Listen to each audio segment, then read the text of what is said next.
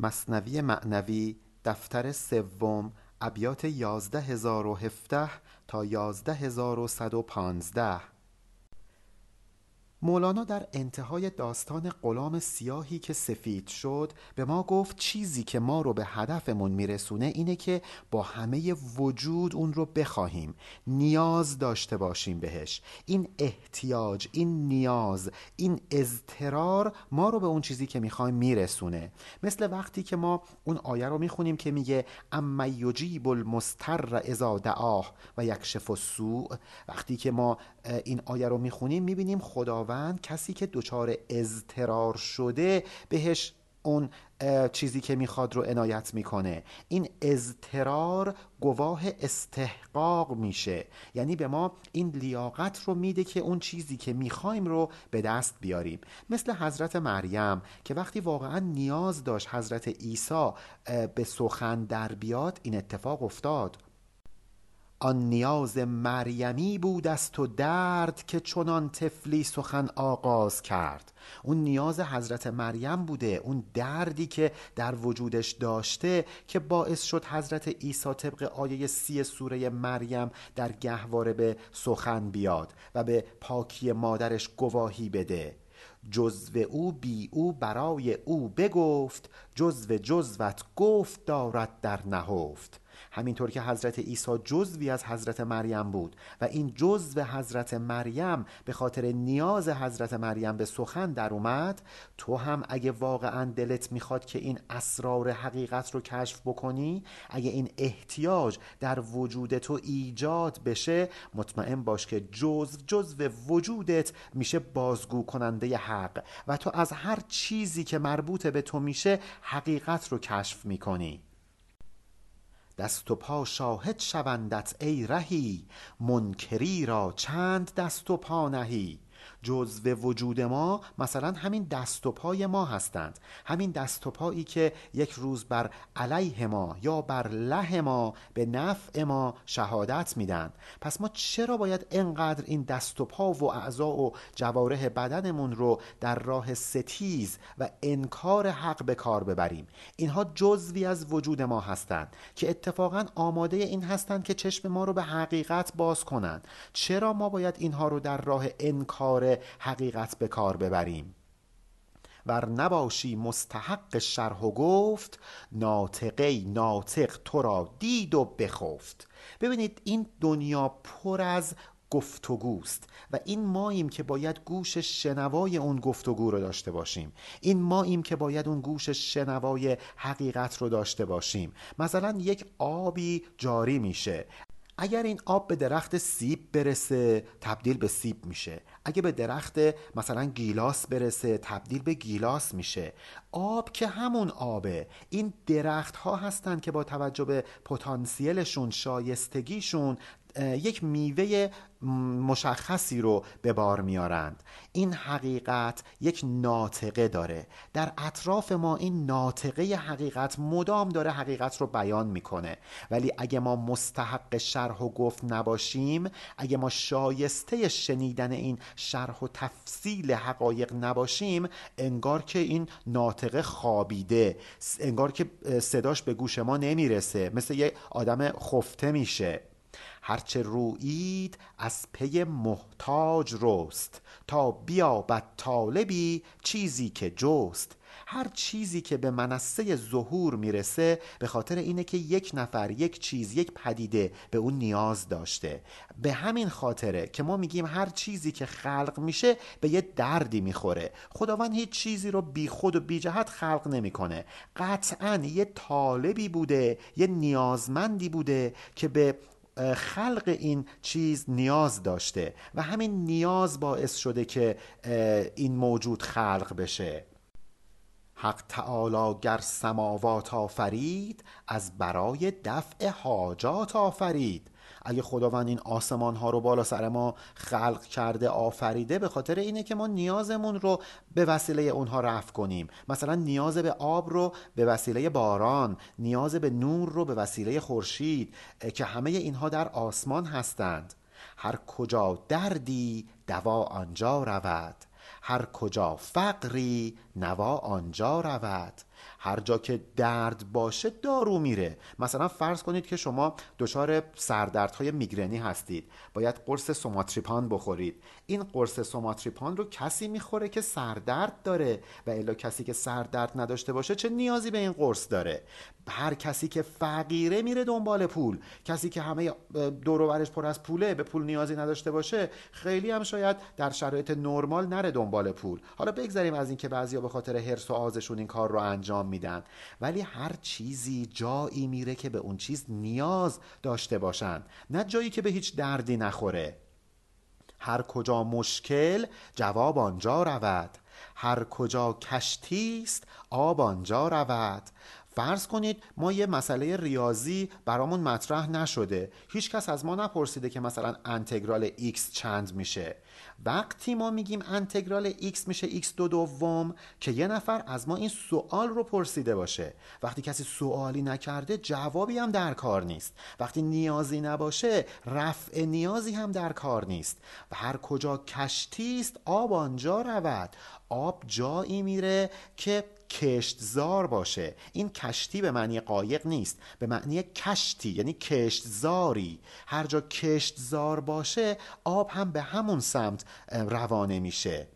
آب کم جو تشنگی آور به دست، تا بجوشد آب از بالا و پست. حالا میخوایم درس بگیریم از این ابیات. یه نفر میره جواب یه مسئله‌ای رو پیدا بکنه به خاطر اینکه میخواد به دیگران مثلا پوز بده که من فلان موضوع رو میدونم، ولی یکی دیگه هستش که با همه وجودش احساس نیاز به دانستن میکنه. مولانا میگه اگه میخواید یه حقیقتی رو کشف کنید، نرید دنبال اون حقیقت به صورت مستقیم، بلکه در وجودتون نیاز به دانستن اون حقیقت رو ایجاد بکنید. اون وقتی که میبینید از در و دیوار براتون اون حقیقت داره میباره، جواب این مشکل براتون آشکار میشه. بنابراین ما تا یه چیز رو با همه وجود نخوایم به همون نمیدن. اینکه بشینیم دعا کنیم بگیم که خدایا همه مریضا رو شفا بده، اینکه دعا کردن نیست، اینکه خواستن نیست. خواستن اونه که ما واقعا یه عزیز مریضی داشته باشیم و با همه وجود ازش از خدا بخوایم که اون رو شفا بده، نه اینکه همینجوری از سر سیری دعا کنیم. باید این نیاز در وجودمون ایجاد شده باشه. تا نزاید طفلک نازک گلو، کی روان گردد ز پستان شیر او. تا وقتی که یک کودکی به دنیا نیاد که از سینه مادر برای او شیری روان نمیشه. اون کودک نیاز به شیر داره و خداوند هم نیازش رو رفع میکنه، اون شیر رو از سینه مادرش روان میکنه. رو بدین بالا و پستی ها بدو، تا شوی تشنه و حرارت را گرو. اگه میخوای حقیقت رو پیدا کنی، اگه واقعا طالب حقیقت هستی، باید در راه کشف حقیقت بدویی، باید تشنه بشی. مثل کسی که داره ورزش میکنه حسابی تشنه میشه، دلش آب میخواد، باید اینطوری بدویی دنبال حقیقت، تشنه بشی، رهین و گرو حرارت بشی. یعنی این حرارت در همه وجود تو بشینه، تو هم نشین و ملازم حرارت بشی، اون وقت حقیقت رو بهت میدهند. بعد از آن از بانگ زنبور هوا، بانگ آب جو بنوشی ای کیا. زنبور هوا یعنی رعد و برق، یعنی این صدای رعدی که در آسمان میپیچه. این که بهش میگن زنبور به خاطر اینه که میگن رعد و برق مثل یه زنبور میمونه در مقایسه با فرشته‌های خدا. فرشته‌های خدا که اینقدر بزرگ هستن، رعد و برقی که ما میشنویم و فکر میکنیم حالا چقدر مهیبه چقدر بزرگه، در مقابل اون مثل یه زنبور میمونه. بنابراین اگه شما با همه وجود آب رو طلب بکنی، تشنه آب بشی، اون زنبور هوا به صدا در میاد، بهت میگه اینجا داره رعد و برق میزنه، اینجا بارونه، بیا ای کیا، بیا ای بزرگوار، این طرف آبه. در واقع مسیر کشف حقیقت به تو نمایش داده میشه، به شرطی که واقعا نیاز داشته باشی، این احتیاج رو در وجودت زنده کرده باشی. حاجت تو کم نباشد از حشیش، آب را گیری سوی او میکشیش. حشیش یعنی گیاهان. ببینید گیاهان این ریشه هاشون آب رو از سطح خاک میکشن به سمت خودشون، به خاطر اینکه واقعا نیاز به آب دارند. بنابراین ما هم نباید از این گیاه ها کمتر باشیم، باید آب رو بکشیم به سمت خودمون. اینجا آب منظور آب حقیقت، اسرار الهیه. گوش گیری آب را تو میکشی سوی زرع خشک تا یابد خشی. ما گوش آب رو میگیریم میکشیم به سمت خودمون، مثل کسی که مثلا فرض کنید گوش یه خر رو گرفته داره میکشه به سمت جلو که این بار رو حمل بکنه. ما هم اگه واقعا این نیاز رو داشته باشیم مثل کسی میمونیم که گوش آب رو گرفته داره میکشه به سمت خودش. چرا؟ به خاطر اینکه زرع خشکه، به خاطر اینکه نیاز به آب داره، باید این آب رو بخوره تا یابد خوشی، تا اینکه حالش خوب بشه، لطافت و تراوت پیدا بکنه. زرع جان را کش جواهر مزمر است، ابر رحمت پر ز آب کوثر است. همینطور که زمین پر از دانه های گیاهانه، وجود ما هم مثل یک کشتزار میمونه، مثل یک زمین میمونه، ولی درش یه اون دانه هایی که کاشته شده و هنوز رشد نکرده، اون در و گوهر حقایق، جواهر معنویه. باید ما به این زمین خشک وجودمون آب حقیقت برسونیم تا اون گوهرهای معنوی مثل دانه های گیاه رشد بکنند. این ابر رحمت همون نیاز به دانستن حقیقته که مثل آب کوثر، که در واقع آب کوثر آب یک چشمه بهشتی هست، میاد و اون وجود ما رو پربار میکنه. اون گوهرها رشد میکنن، سر از دل خاک در میارند. تا سقاهم ربهم آیت خطاب، تشنه باش الله اعلم بالثواب. اگه میخوای واقعا مصداق آیه 21 سوره دهر بشی که در اون میگه که و سقاهم ربهم شرابا طهورا، اگه واقعا میخوای خدا بهت این شراب طهور رو بنوشاند، باید تو هم اون وجودت رو آماده نوشیدن بکنی. اون وقتی که تشنه هستی، اون وقتی که حرارت رهین وجود تو شده و تو داری از تشنگی له له میزنی و میبینی که سقاهم ربهم، خدا داره بهت آب رسانی میکنه. و این رو بدون که الله اعلم بالثواب، این رو بدون که خداوند از کار درست، از کار راست، از من و شما خیلی داناتره. اون خدایی که میدونه که اگه تشنه هم باشی باید بهت اون آب رو برسونه یا نرسونه. اگه دیدی دعایی کردی و مستجاب نشد، اعتراض نکن. الله اعلم بالثواب، خدا میدونه که چی به دردت میخوره، چی به دردت نمیخوره. این که مولانا برامون گفت که حضرت عیسی در گهواره به سخن گفتن در اومد، اون رو یاد داستان مشابهی میندازه که اتفاقا برای رسول اکرم هم اتفاق افتاده بود. میگن یه روز یکی از زنان کفار میاد پیش حضرت رسول با فرزند شیرخوارش تا اینکه به حضرت رسول نشون بده که او حقانیت نداره، ولی این بچه به سخن در میاد و مادرش هم ایمان میاره. و مولانا میخواد این داستان رو برامون تعریف بکنه. هم از آن ده یک زنی از کافران، سوی پیغمبر دوان شد ز امتحان. از همون روستایی که غلام داستان قبل مشک آب رو آورده بود و بعد ما دیدیم غلام سفید پوست شد، از همون روستا، از همان ده، یکی از زنان کافر اومد پیش پیغمبر تا اینکه حضرت رسول رو امتحان کنه. پیش پیغمبر در آمد با خمار، کودکی 2 ماهه زن را بر کنار. با همین لباس محلیشون، با اون خمار یا اون سرپوششون، این زن پیش پیغمبر اومد. یک کودک 2 ماهه هم بغلش بود. گفت کودک سلم الله علیک یا رسول الله قد جئنا الیک. این زن اومده بود تا اینکه به پیامبر بگه که تو پیامبر خدا نیستی. دید کودکش زبون باز کرد، گفت سلام بر تو ای رسول خدا، ما اومدیم پیشت. مادرش از خشم گفتش هی خموش، کی تفگند این شهادت را به گوش. مادرش عصبانی میشه، به بچه میگه خفه شو، کی حرفا رو به یاد داده، این کیت آموخت، ای طفل صغیر که زبانت گشت در طفلی جریر. ای بچه کوچیک، ای کودک شیرخواره که این حرفا رو به تو یاد داده که توی این سن کم داری اینجوری زبون درازی میکنی، جریر شدی. گفت حق آموخت آنگه جبرئیل، در بیان با جبرئیلم من رسیل. کودک میگه که خدا این رو به من آموخته، بعد از خدا هم جبرئیل. من در این شهادتی که دارم میدم و میگم این فرد رسول خداست، با جبرئیل رسیل و هماواز و همسخن هستم.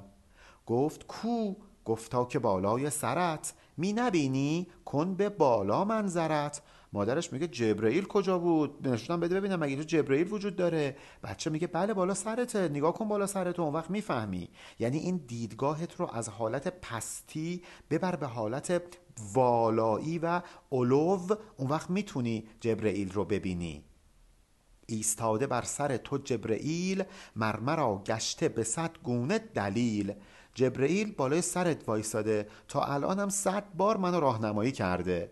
گفت میبینی تو؟ گفتا که بلی، بر سرت تابان چو بدری کاملی. مادرش گفت واقعا تو جبرئیل رو داری میبینی؟ بچه گفت بله، مثل یه ماه کامل بالا سرت دارم میبینمش. می بیاموزد مرا وصف رسول، زان علو و می رهاند زین سفول. دوباره این بچه میگه که جبرئیل به من یاد داده که وصف پیامبر کنم، یعنی به من یاد داده که این پیامبر چه صفتی داره، به من گفته که ایشون واقعا نبی خداوند هست. به واسطه این والایی من از مراتب سفول و پست نجات پیدا کردم، از اون علو علومی که از جبرئیل یاد گرفتم و فهمیدم که ایشون حضرت رسول هستند، من از سفول یعنی از مراتب پست نجات پیدا کردم، رفتم به علو، رفتم به بالاترین درجات. پس رسولش گفت ای طفل رضیع، چیست نامت بازگو و شو مطیع. حضرت رسول به بچه میگه که ای کودک شیرخواره، رضیع با سادزاد یعنی شیرخواره. حضرت رسول میگه ای بچه شیرخواره اسمت چیه؟ بگو، حرف منو گوش کن. گفت نامم پیش حق عبدالعزیز، عبدالعزا پیش این یک مشت هیز.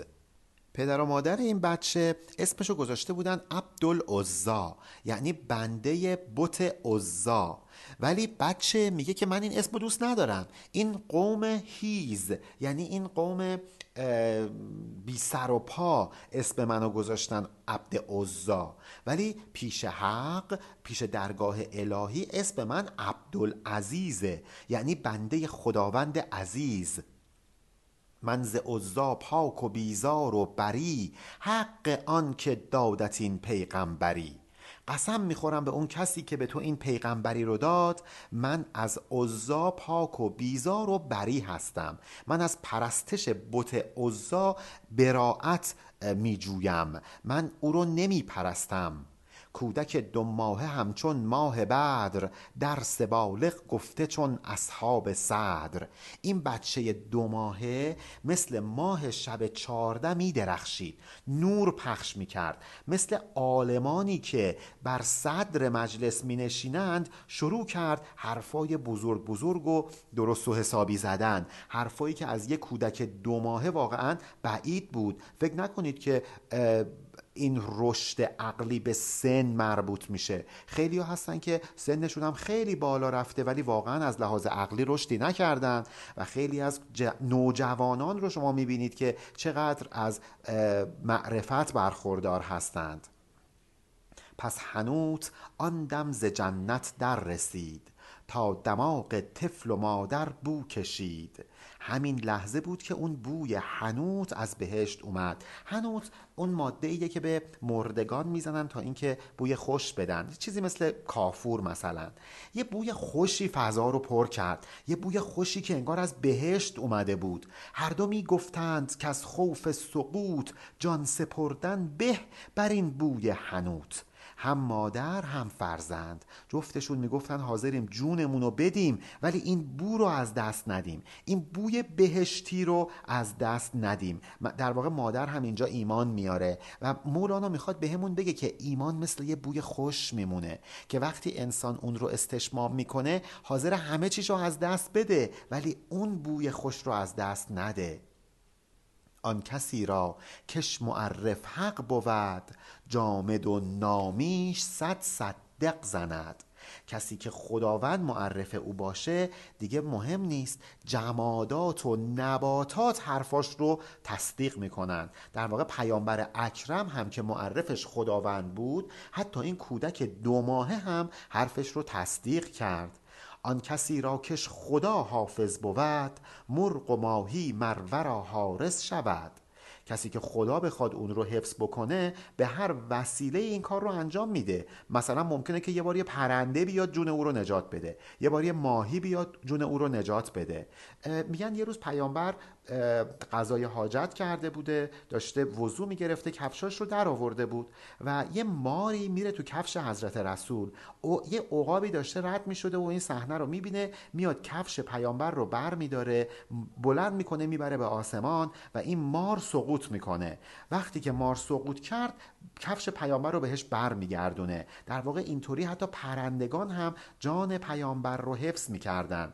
در اینکه حالا این داستان واقعیت داشته یا نه کاری نداریم، چون میپرسن میگن خب چطور همون مار جان پیامبر رو حفظ نکرد، عقاب اومد حفظ کرد؟ اگه قرار بود که حیوانات جان پیامبر رو حفظ کنن خب همون ماره هم جان پیامبر رو حفظ میکرد. ولی ما خیلی به ظاهر این داستان کاری نداریم، ما این داستان رو میخونیم تا اینکه یاد بگیریم که شاید یه وقتی یه اتفاق بعدی واسه ما بیفته بگیم ای کفشمون رو بردن، ولی در واقع یه اتفاق خوب برامون افتاده. ما نباید از این ناگواری ها که برامون اتفاق میفته خیلی ملول بشیم، شاید واقعا به نفعمون بوده باشه. از طرف دیگه یاد میگیریم که خداوند به هر وسیله ای میاد و اولیاء خودش رو نجات میده و همچنین اینکه ما باید بر قضای الهی صبر کنیم. شاید واقعا قضای الهی این نباشه که ما به مراد دلمون برسیم، ما باید صبر کنیم، باید بپذیریم، پذیرش لحظه باید داشته باشیم، اتفاق لحظه رو باید بپذیریم. حالا همین داستان رو مولانا برامون تعریف میکنه. اندرین بودند کاواز سلا، مصطفی بشنید از سوی علا. همین اثنا بود، در همین مواقع بود که پیامبر از سوی آسمان، مثلا فرض کن از یه پشت بامی، از یه جای بلندی صدای اذان رو شنید. یعنی پیامبر اکرم وقتی داشت با این مادر و فرزند سر و کله میزد یهو صدای اذان بلند شد. خواست آبی و وضو را تازه کرد، دستورو را شست اوزان آب سرد. حضرت رسول گفت بی زحمت یکم آب برام بیارید تا اینکه تجدید وضو کنم و بعد دست و صورتشون رو با اون آب خنک شستند، وضو گرفتند. هر دو پا شست و به موزه کرد رای، موزه را بر بود یک موزه ربای. حضرت رسول وقتی پاهاشون رو هم شستن، خواستن که کفششون رو بپوشن، دیدن که یه موزه ربای، یعنی یک دزد کفش اومد و کفششون رو دزدید. ببینید اینجا مولانا میگه که هر دو پا را شست، در واقع داره به طریق اهل سنت وضو گرفتن رو بیان میکنه. میگه که پاهاشون رو شستن، در صورتی که شیعیان مسح میکنن، فقط یک دست روی پا میکشن. حالا این اختلاف فقهی شیعه و سنیه که مولانا هم به خاطر اینکه سنی بوده به قول سنیان این بیت رو سروده. به هر حال دست سوی موزه بردان خوش خطاب، موزه را بر بود از دستش عقاب. اون موزه ربا، اون کفش دزد، یک عقاب بود. پیامبر شیرین گفتار دستشون رو دراز کردن تا اینکه کفششون رو بردارن، ولی یه عقابی میاد و کفش رو با خودش میبره. موزه را اندر هوا برد و چو باد، پس نگون کرد و از آن ماری فتاد. اون پرنده کفش حضرت رسول رو با سرعت باد به هوا میبره و وارونش میکنه، معکوسش میکنه. ناگهان یک مار از اون کفش میفته پایین. در فتاد از موزه یک مار سیاه، زان عنایت شد عقابش نیک خواه. یک مار سیاهی از کفش حضرت رسول خارج میشه و به زمین میفته. به این عنایت الهی حضرت رسول نجات پیدا میکنه و حفظ میشه. در واقع اون عقاب خیرخواه حضرت رسول میشه، نیکخواه حضرت رسول میشه. پس عقابان موزه را آورد باز، گفت هین بستان و رو سوی نماز. عقاب بعد کفش رو میاره تحویل حضرت رسول میده و بهشون میگه که خب حالا کفشتون رو بپوشید و برید برای نماز. از ضرورت کردم این گستاخی، من زدب دارم شکست شاخی. شکست شاخ کسیه که مطیع باشه، یعنی شاخ نمیشه واسه طرف مقابل. اینجا عقاب میگه یا رسول الله من نمیخواستم برات شاخ بشم، من از روی ادب این کارو کردم، ناچار شدم چون این جسارتی بکنم کفش شما رو بردارم. وای کو گستاخ پایی می نهد، بی ضرورت کش هوا فتوا دهد. وای به حال کسی که چون این کاری بکنه از روی هوای نفسش، از روی فتوا و دستوری که از هوای نفس میگیره و این گستاخی رو میکنه، نه اینکه از روی نیک خویی، نه اینکه از روی خیر خواهی. منظور اینه که اون عقاب گستاخی کرد ولی اشکال نداشت. وای به حال کسی که بخواد از روی هوای نفس نسبت به پیامبر اکرم گستاخی بکنه، سب به نبی بکنه. پس رسولش شکر کرد و گفت ما این جفا دیدیم و بود خود این وفا. حضرت رسول از عقاب تشکر میکنه، عمل اون عقاب رو تایید میکنه، میگه که من اول ناراحت شدم ولی بعد فهمیدم که این عمل از روی وفاداری و معرفت بوده. موزه بر بودی و من در هم شدم، تو غمم بردی و من در غم شدم. این عقاب وقتی که کفش حضرت رسول رو میبره، حضرت رسول میگه که من اول ناراحت شدم، درهم شدم، ولی کارت منو اندوهگین کرد، دل و جانم آزرده شد، اندوهگین شدم. ولی حقیقت این بود که تو اتفاقا داشتی عامل اندوهگین کردن من رو از من دور میکردی. اون ماری که قرار بود منو نیش بزنه و منو اندوهگین کنه از من دور میکردی. چقدر واسه ما اتفاق افتاده که از یه واقعه ناراحت شدیم ولی بعد فهمیدیم که چقدر خوب شد که همین جوری شد، چقدر به نفعمون شد. مثلا فرض کنید میخواید یه خونه‌ای بخرید، یه خونه‌ای رو خیلی دوست داشتید ولی قسمت نمیشه، براتون یه خونه دیگه قسمت میشه، بعد میگید چقدر خوب شد اونو نخریدیم، این خیلی بهتره. گرچه هر غیبی خدا ما را نمود، دل در آن لحظه به خود مشغول بود. خداوند اگه بیاد همه اسرار غیب رو هم به ما نشون بده، ما دلمون در اون لحظه مشغول به چیزای دیگه است. نه اینکه فکر کنید این بیت رو حضرت رسول داره میگه، مثلا پیامبر میگه که خدا هر وقت خواستش به من یه سری از عالم غیب بگه من دلم مشغول چیزای دیگه بود. نه اینجوری نیست. اینو مولانا داره میگه، میگه مردم نگاه کنید، خیلی وقتا میشه که ما میخوایم یه چیزی رو متوجه بشیم ولی حواسمون پرته. یه اتفاقی میفته تو اینکه ما یه درسی بگیریم، ما اصلا متوجهش نمیشیم چون حواسمون پرته. این رو از قول حضرت رسول نگیرید. گفت دور از تو که غفلت از تو رست، دیدنم آن غیب را هم عکس توست. اون عقاب حضرت رسول میگه که تو انقدر والایی یا رسول الله که هر گونه غفلتی از شما به دوره. همین ماری که الان شما دیدی انعکاسی از نور معرفت خودت بوده. مار در موزه بینم بر هوا، نیست از من عکس توست ای مصطفی. این که من در آسمان داشتم پرواز میکردم، من عقاب، و بعد دیدم تو کفش شما یه ماره، فکر نکنید که این چشم خودم بود که مار رو دید. در واقع انعکاسی از معرفت شما بود یا رسول الله. عکس نورانی همه روشن بود، عکس ظلمانی همه گلخن بود. اگه کسی نورانی باشه انعکاسش هم نوره، اگه کسی ظلمانی باشه انعکاسش هم ظلمته. کسی که زیر نور اشخاص نورانی اولیاء الله قرار بگیره، با اونها مصاحبت بکنه، نور نصیبش میشه. کسی هم که بره یه همنشین بد و ظلمانی انتخاب بکنه، نتیجهش اینه که ظلمت نصیبش میشه، گلخن نصیبش میشه. عکس عبدالله همه نوری بود، عکس بیگانه همه کوری بود. انعکاس نور پیامبر خب مسلما نورانی و درخشانه، ولی اون کسی که از حضرت رسول از حقانیت بیگانه باشه خب انعکاسش هم نور نیست، ظلمت، کوریه، تاریکیه. عکس هر کس را بدان ای جان ببین، پهلوی جنسی که خواهی می نشین. ای جان من، عزیز من، اول انعکاس افراد رو سبک و سنگین کن، ببین انعکاس اینا نوره یا تاریکی، و بعد باهاشون هم نشینی کن، مصاحبت بکن. خیلی جالبه که ما این همه در مثنوی، در دیوان حافظ، نمیدونم در کلام بزرگان درباره مصاحب میخونیم. خیلی مهمه که ما کیو باید به عنوان مصاحب انتخاب کنیم. این مصاحب میتونه یک کتاب برای ما باشه، این که ما چه کتابی رو بخونیم، به حرف چه کسی گوش بدیم، نمیدونم پای سخنرانی چه کسی بنشینیم، اینها همه سرنوشت ما رو تعیین میکنند.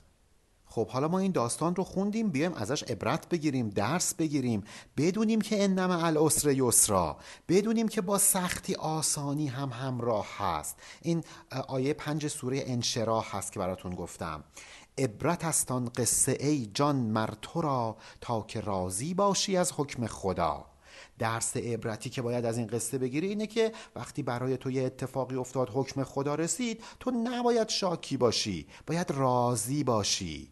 تا که زیرک باشی ای نیکو گمان، چون ببینی واقعی بد ناگهان. باید یاد بگیری که اگه یه اتفاق بدی برات افتاد تو هوشیار باید باشی، باید نیکو گمان باشی، باید به خدا گمان خوب داشته باشی، نگی بابا خدا هم که ما رو فراموش کرده، این اتفاقا همش داره برا ما میفته. دیگران گردند زرد از بیم آن، تو چو گل خندان گه سود و زیان.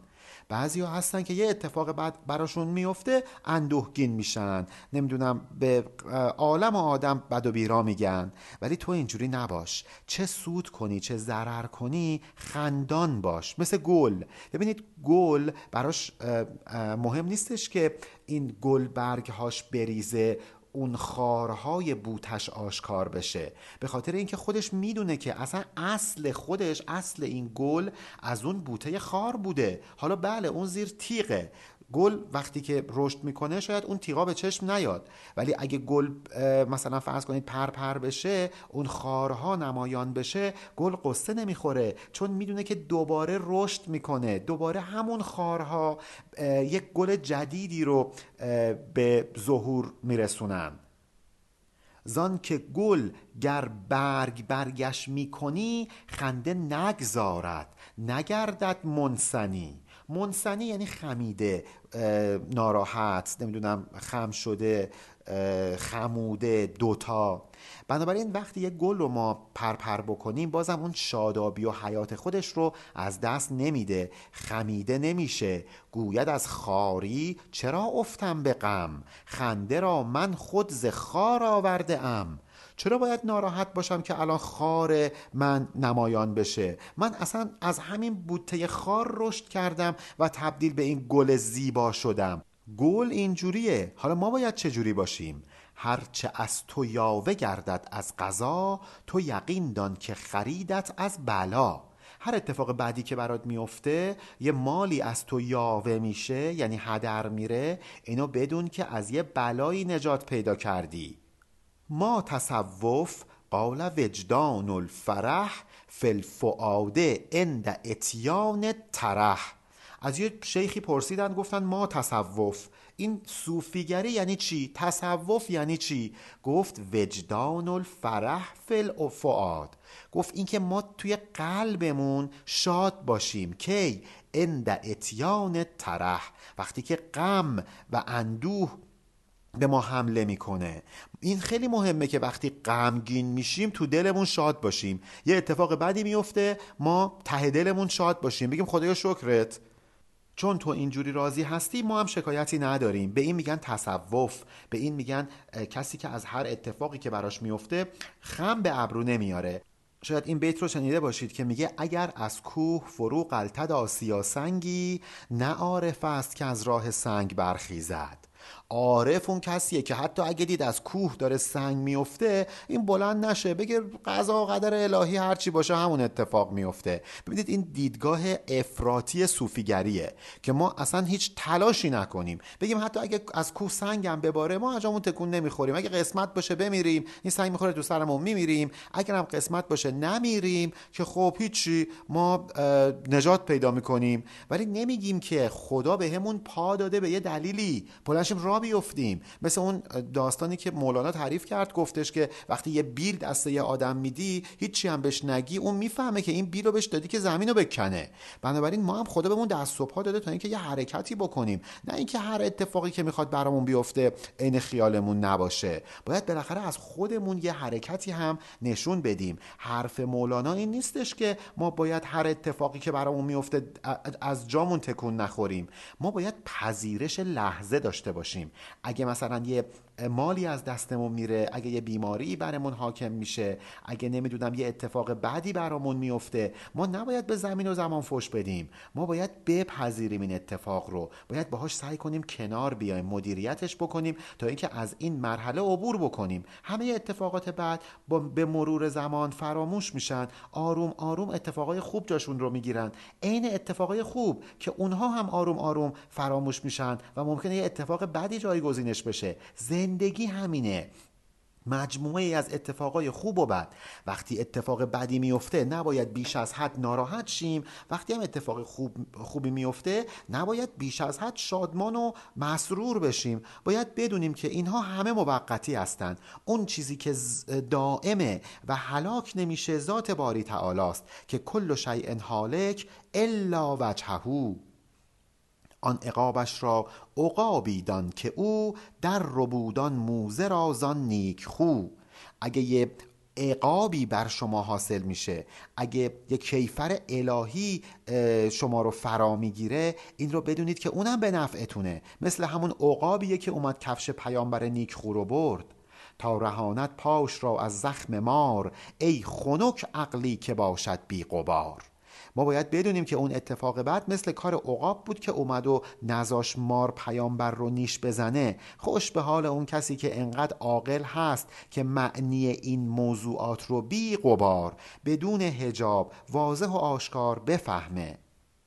گفت لا تأسو علی ما فاتکم ان ات السرحان و اردا شاتکم. آیه 23 سوره حدید میگه لکیلا تأسو علی ما فاتکم. مواظب باشید که وقتی یه چیز رو از دست دادید خیلی یأس شما رو نگیره، خیلی ناراحت نشید. ولا تفرحوا بما آتاکم، اگرم یه چیزی بهتون دادن خیلی خوشحال نشید. مولانا از همین آیه استفاده کرده، میگه که خداوند دستور داده، گفته که از یه چیزی که از دستتون رفت اینقدر ناراحت نشید، اینقدر اندوهگین نشید. حتی اگه گرگ مثلا شیر اومد گوسفنداتون رو خورد، با خودش برد، بازم نباید خیلی ناراحت بشید. ان اتسرهان یعنی وقتی گرگ رسید و اردا یعنی هلاک کرد شاتکم گوسفنداتون رو.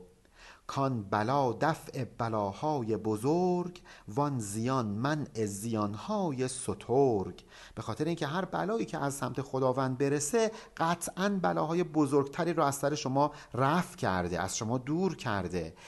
اینجوری نیستش که یه زیانی به شما برسه و فقط همین زیان باشه، قطعاً این زیان باعث شده که یه بلا و زیان دیگه‌ای از شما دور بشه. مطمئن باشید که جلوی زیانهای بزرگتر رو گرفته. من خودم یادمه که یه ماشین خریده بودم، یه اتفاقی افتاد، یکم ماشین خراش برداشت. بعد مادرم بهم میگفتش که ناراحت نباش، همین خراش باعث میشه که یه اتفاق بدتری برای ماشینت نیفته. یعنی قدیمی‌ها یه همچین اعتقادایی داشتن. اتفاقا مولانا هم یه داستانی، البته احتمالاً از خودش اختراع کرده، به خاطر اینکه جایی شما نمیتونی این داستان رو پیدا بکنی. داستان همون داستان معروفه که یه نفر میره پیش حضرت موسی میگه که زبان این حیونا رو به من یاد بده. حضرت موسی اول این کارو نمیکنه، بعد از خدا اجازه میگیره و بعد خدا بهش اجازه میده که زبان سگ و خروس خونه خودش رو بهش آموزش بده. و این فرد فردا میره خونهشون و میبینه که یه غذایی آوردن، خروس میپره غذا رو میخوره، سگ ناراحت میشه. خروس میگه ناراحت نباش، فردا اسب این آدم میمیره و بعد تو میتونی لاشش رو بخوری. این مرده که اینو میشنوه زود میره اسب رو میفروشه. سگ ناراحت میشه، میگه اوه نرسید چیزی به ما که. میگه نگران نباش، فردا قاطرش میمیره، قاطره رو هم میره میفروشه. دوباره سگ ناراحت میشه، میگه نگران نباش، فردا غلامش میمیره، غلامه هم مرده میره میفروشه. و بعد فرداش که این سگ ناراحت میشه، خروس میگه حالا الان نوبت مردن خود این آدمه. اگه گذاشته بود اسبش بمیره، قاطرش بمیره، غلامش بمیره، این بلا به جون خودش نمیافتاد، ولی الان دیگه چاره ای نیست، خودش باید بمیره. اون مرد اگه طمع نکرده بود، اسبش مرده بود، خودش اینجا الان مجبور نبود که بمیره. بنابراین ما نباید وقتی یه اتفاق بدی برامون میفته خیلی ناراحت بشیم، باید بدونیم اون باعث میشه که یه اتفاق بدتر از سرمون رفع بشه. گفت موسی را یکی مرد جوان که بیاموزم زبان جانوران. یه مردی میره به حضرت موسی میگه که زبان حیوانا رو به من یاد بده، تا بود که از بانگ حیوانات و دد عبرتی حاصل کنم در دین خود. چون میخوام صدای حیوانا رو بشنوم و حرفشون رو بفهمم و ایمانم زیادتر بشه، از اونها عبرت بگیرم. چون زبانهای بنی آدم همه در پی آب است و نان و دمدمه. به خاطر اینکه این آدمایی که اطراف من هستن همه حرفشون همین نون و غذای خودشونه، فریب دادن هم دیگه است. دمدمه یعنی فریب. آدمای معمولی همش دارن حرف از مادیات میزنن، از معنویات حرف نمیزنن. بذار من این حرف حیوانا رو بشنوم و بفهمم، بلکه ایمانم بیشتر بشه. بوک حیوانات را دردی دگر باشد از تدبیر هنگام گذر. شاید که حیوانها وقتی که دارن میمیرن و در حال گذر هستن، کوچ میکنن از این دنیا، یه درد دیگه ای داشته باشن، از اونها من یه عبرتی بگیرم. اگر انسانها درد اون حیوانها رو بفهمن، یه چیزی حاصل بشه براشون، یه چیزی دستگیرشون بشه. گفت موسی رو گذر کن زین هوس که این خطر دارد بسی در پیش و پس. حضرت موسی میگه برو دست بردار، این یه هوا و هوس توه، خیلی برات خطرناکه ها، یهو برات گرون تموم میشه. عبرت و بیداری از یزدان طلب، نه از کتاب و از مقال و حرف و لب. برو از خود خدا بخواه که دلت رو بیدار بکنه، نه از کتاب و نوشتار و گفتار و نمیدونم حرف این و اون. گرمتر شد مرد زان منعش که کرد، گرمتر گردد همی از من مرد. اصلا این ذات ما آدمی هست. وقتی که از یه چیزی ما رو منعمون بکنن، به همون بگن این کارو نکن، اتفاقا دوست داریم همون کارو بکنیم. حالا هم که حضرت موسی بهش میگه که دست برداریم به دردتو نمیخوره، اتفاقا حریص‌تر میشه. گفت ای موسی چو نور تو بتافت، هرچه چیزی بود چیزی از تو یافت. اون جوان به حضرت موسی میگه که یا رسول الله یا موسی، از وقتی که نور تو بر ما موجودات تابیده شده، هر چیزی که یه ارزشی بخواد داشته باشه، اون ارزش رو از تو گرفته. داره در واقع یه مدحی میکنه تا اینکه حضرت موسی اون خواستش رو اجابت بکنه. مرمرا محروم کردن زین مراد، لایق لطفت نباشد ای جواد. تو جوادی، بخشنده‌ای، در شأن تو نیستش که منو محروم بکنی از این خواسته ای که دارم. این زمان قائم مقام حق تویی، یأس باشد گر مرا مانع شوی. ما داریم در دورانی زندگی میکنیم که تو جانشین خداوند روی زمینی. اگر که خواسته من رو به هم ندی، خب ماها ناامید میشیم دیگه، نسبت به رحمت الهی امیدی نخواهیم داشت. گفت موسی یا رب این مرد سلیم، سخره کردستش مگر دیو رجیم.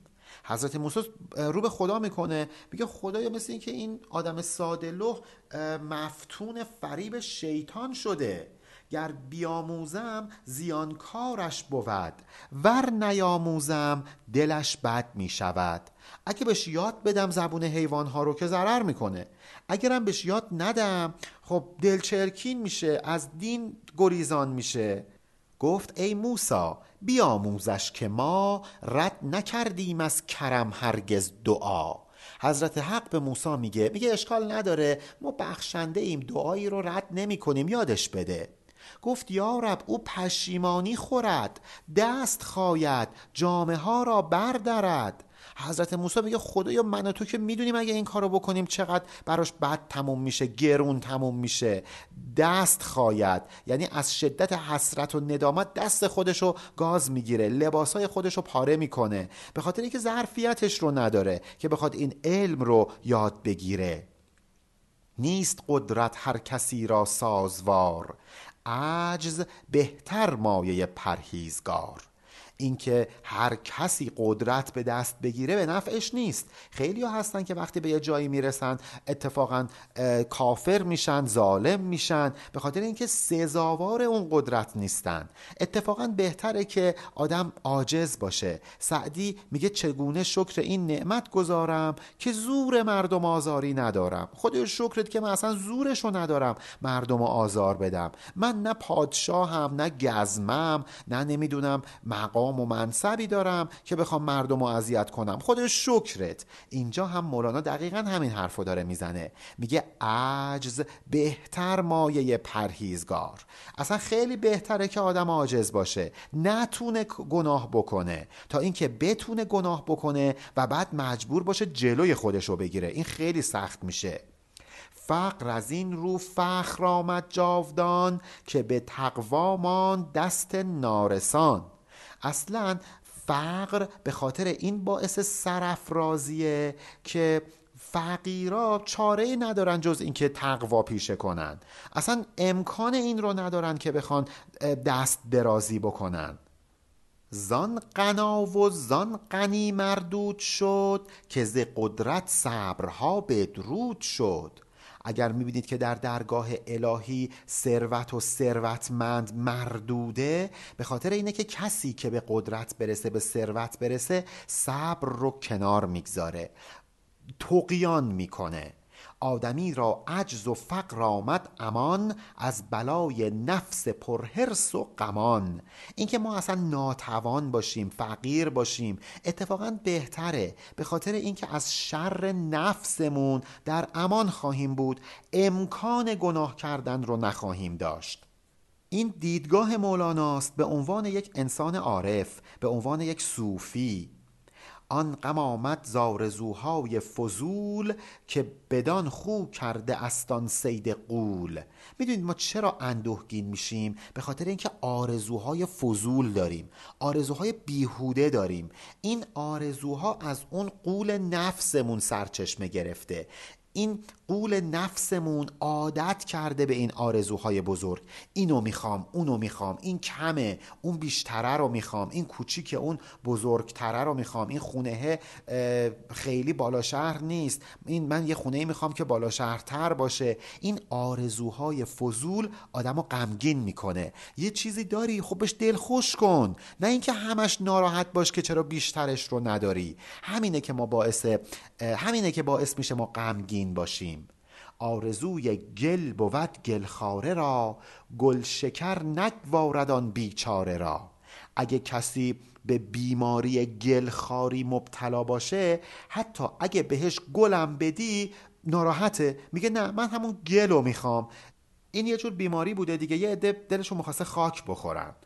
این چون این آدمی لیاقتش همون گله، نه گل شکر. ما یه نعمت جزئی میخوایم و خودمونو از اون گل شکر، از اون نعمت والا و معنوی محروم میکنیم.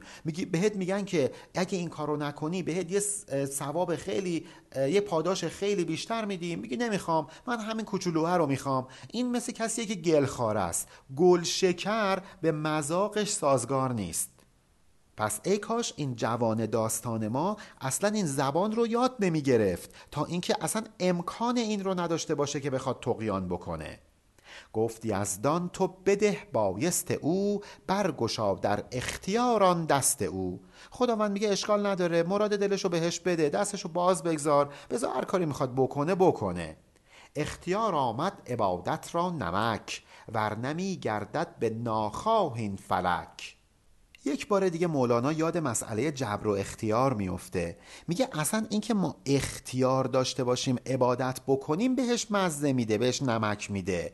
اگه اختیار نداشتیم مجبور بودیم عبادت بکنیم که میشدیم مثل همین فلک که بدون اختیار در حال گردش و چرخشه. مگه ماه میتونه دور زمین نچرخه؟ مگه زمین میتونه دور خورشید نچرخه؟ این که لطفی نداره. مهم اینه که ما بتونیم عبادت نکنیم ولی عبادت بکنیم. این میشه نمک عبادت. ببینید مولانا صریحاً داره میگه که به اختیار در این زمینه اعتقاد داره. البته که مولانا دیدگاه صفر و یکی نداره و نمیگه مطلقاً اختیار یا مطلقاً جبر و در واقع خاکستری به موضوع نگاه میکنه. بعضی جاها اختیار، بعضی جاها جبر. گردش او را نه اجر و نه عقاب، که اختیار آمد هنر وقت حساب. اینکه زمین حالا داره دور خورشید میگرده نه اجری داره نه عقابی، چون اصلا اختیاری درش نداشته. اصلا وقت حساب کتاب که میرسه اگه اختیار وجود نداشته باشه هیچ موضوعیتی نخواهد داشت. یعنی عقاب برای کسیه که اختیار داشته کار بد نکنه ولی کرده. ثواب و پاداش برای کسیه که اختیار داشته کار خوب نکنه ولی کار خوب کرده، وگرنه که اصلا عقاب و اجر معنا و مفهومی نداشت. جمله عالم خود مسبح آمدند، نیست آن تسبیح جبری مزدمند. این که ما در مثلا آیه 44 سوره اسرا میخونیم که همه دارن تسبیح خداوند رو میگند، به این معنی نیستش که اینهایی که دارن بی اختیار تسبیح خداوند میگن یه پاداشی هم میگیرن. پاداشی نداره، مزدمند نیست. تیغ در دستش نه، از عجزش بکن، تا که قاضی گردد او یا راهزن. خداوند به حضرت موسی میگه بهش اختیار بده، این تیغ رو، این شمشیر بران رو در دستش قرار بده، ببینیم قاضی میشه یعنی جنگجوی راه خدا میشه یا اینکه راهزن. زان که کرمنا شد آدم ز اختیار، نیم زنبور عسل شد نیم مار. چرا خداوند در آیه 70 سوره اسرا میگه که ولقد کرمنا بنی آدم، ما به بنی آدم کرامت دادیم، ما بنی آدم رو گرامی داشتیم؟ اصلا معنی کرامت دادن چیه؟ معنیش همین اختیاریه که خدا به ما داده. خدا به جمادات اختیار نداده ولی به ما اختیار داده. حالا ما با این اختیاری که داریم بعضیامون تبدیل میشیم به زنبور عسل، حامل شیرینی و خوبی. بعضی دیگه‌مون تبدیل میشیم به مار، حامل زهر، حامل بدی. مؤمنان کان عسل زنبوروار، کافران خود کان زهری همچو مار. زنبور و اون کسانی که حامل شیرینی هستند میشن مؤمنین و کافران میشن مثل مار، حامل زهر، حامل بدی. زان که مؤمن خورد بگزیده نبات، تا چون نحلی گشت ریق او حیات. مؤمنین هر چیزی رو نمیخورن. زنبور هر چیزی رو نمیخوره. زنبور گل میخوره تا اینکه آب دهانش بشه عسل. بنابراین مؤمنین هم مثل زنبور هر چیزی رو نمیخورند. به خاطر همینه که آب دهانشون مثل زنبور عسل شیرین و حیات بخش میشه. برعکسش میشن کافران. باز کافر خورد شربت از سدید، هم ز قوتش زهر شد در وی پدید. سدید با ساد یعنی چرکابه که در واقع همین طعام دوزخیان بوده. کافر چی میخوره؟ چرکابه میخوره، خون میخوره. این زهرابه و چرکابه آمیخته به خون نتیجه غذاییه که اون خورده. به خاطر همینه که زهر در وجودش پدید میاد. آیه 16 سوره ابراهیم این کلمه سدید رو در خودش داره و مولانا از اون آیه این کلمه رو گرفته.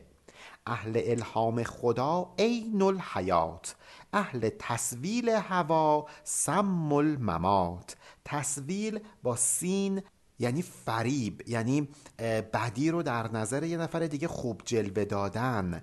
اونهایی که اهل الهامات ربانی هستند مثل چشمه آب حیات میمونن. عین الحیات یعنی چشمه آب حیات. به خاطر اینکه ایمان در قلبشون هست و این ایمان همون آب حیاته.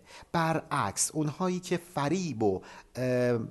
فریب هوای نفسشونو خوردن، اهل تسویل هستند، اینها مثل یک زهر کشنده هستند. سم الممات یعنی زهر کشنده، زهری که موت با خودش میاره. در جهان این مدح و شاباش و زهی ز اختیار است و حفاظ آگهی. این که ما توی این دنیا مثلا یه نفر رو مورد ستایش قرار میدیم، به یه نفر میگیم آفرین، یا اینکه اصلا برعکس یه نفر رو مورد نکوهش قرار میدیم، اینا همه به خاطر اینه که اعتقاد داریم فرد اختیار داره. اون کسی که این مدح و ستایش رو انجام میده به خاطر اینه که اعتقاد داره و آگاهی داره از این اختیار، آگاهانه نسبت به اختیار فرد او رو مورد مدح و ثنا قرار میده. جمله رندان چون که در زندان بوند، متقی و زاهد و حق خوان شوند. وقتی که یه آدم لاابالی و شما میندازی زندان، این ادب میشه، پرهیزگار میشه، پارسا میشه، حق طلب میشه. بنابراین عقاب الهی هم به نفع ماست. همونطوری که زندان قراره که ما رو تربیت بکنه که آدم خوبی بشیم، دیگه اون جرم رو انجام ندیم، قراره که عقاب الهی هم در ما چنین تأثیری بگذاره. البته این رو در نظر داشته باشید که زندان تصنعی که مولانا داره مثال میزنه شاید واقعا به اون هدف ما رو نرسونه، ولی زندان حقیقی الهی که عقاب خداوندی است قطعاً چنین نتیجه‌ای خواهد داشت. چون که قدرت رفت کاسد شد عمل، هین که تا سرمایه نستاند اجل. اگه کسی از روی قدرت خودش یه کاریو بکنه ارزش داره، وقتی که قدرتت بره عملت هم کاسد میشه، ما میگیم کساد میشه، یعنی رونقی دیگه نخواهد داشت. مواظب باش تا اینکه مرگ سرمایه عمرت رو ازت نگیره، مواظب باش که این مرگ باعث بدبختیت نشه. باید قبل از این که مرگ فرا برسه، قبل از این که ما این قدرتمون رو، این توان جسمی و مالیمون رو از دست بدیم، قول نفسمون رو شکست بدیم و در راه راست قدم برداریم. اینه که ارزش داره. وقتی میرسه که ما دیگه قدرت نداریم و عملمون دیگه به درد نمیخوره. قدرتت سرمایه سود است، هین وقت قدرت را نگه دار و ببین. حواستو جمع کن تا وقتی قدرت داری قدرش رو بدون. همین قدرت سرمایه سود و نفع حقیقی تو میشه. تا وقتی که قدرت داری کار خوب بکن، فرصت رو از دست نده. آدمی بر خنگ کرمنا سوار، در کف درکش عنان اختیار. ما آدما سوار اسب همون آیه کرمنا هستیم، یعنی به ما اختیار داده شده، به ما یک فهم و معرفتی دادن که قراره که از این اختیارمون درست استفاده بکنیم. باز موسی داد پند او را به مهر، که مرادت زرد خواهد کرد چهر. حضرت موسی به این فرد میگه که مواظب باشا، من اگر که این چیزی که میخوای بهت بدم بتونی حرف حیوانات رو بفهمی، اون وقت پریشان و افسرده میشی. یا ترک این سودا بگو و از حق بترس، دیو دادستت برای مکر درس. بهتره که دست از این خواستت برداری، از خدا بترسی، مطمئن باش که این خواستت در اثر فریب شیطانه. ببینید که مولانا چقدر زیبا موضوع اختیار رو اینجا مطرح کرد. خدا به حضرت موسی میگه اشکال نداره، بهش اختیار بده، بذار ببینیم چی کار میکنه. مولانا میگه اصلا همین که ما داریم مورد امتحان قرار میگیریم، ببینیم در راه راست قدم برمیداریم یا در راه کج، بیان کننده مختار بودنمونه. و حالا میخوایم ببینیم که این فرد دست از این خواستش بر میداره یا اینکه نه، باز هم اصرار میکنه تا اینکه زبان حیوانات رو بفهمه. ادامه داستان رو در ابیات بعد خواهیم خواند. پایان بیت 11115 علی عرفانیان.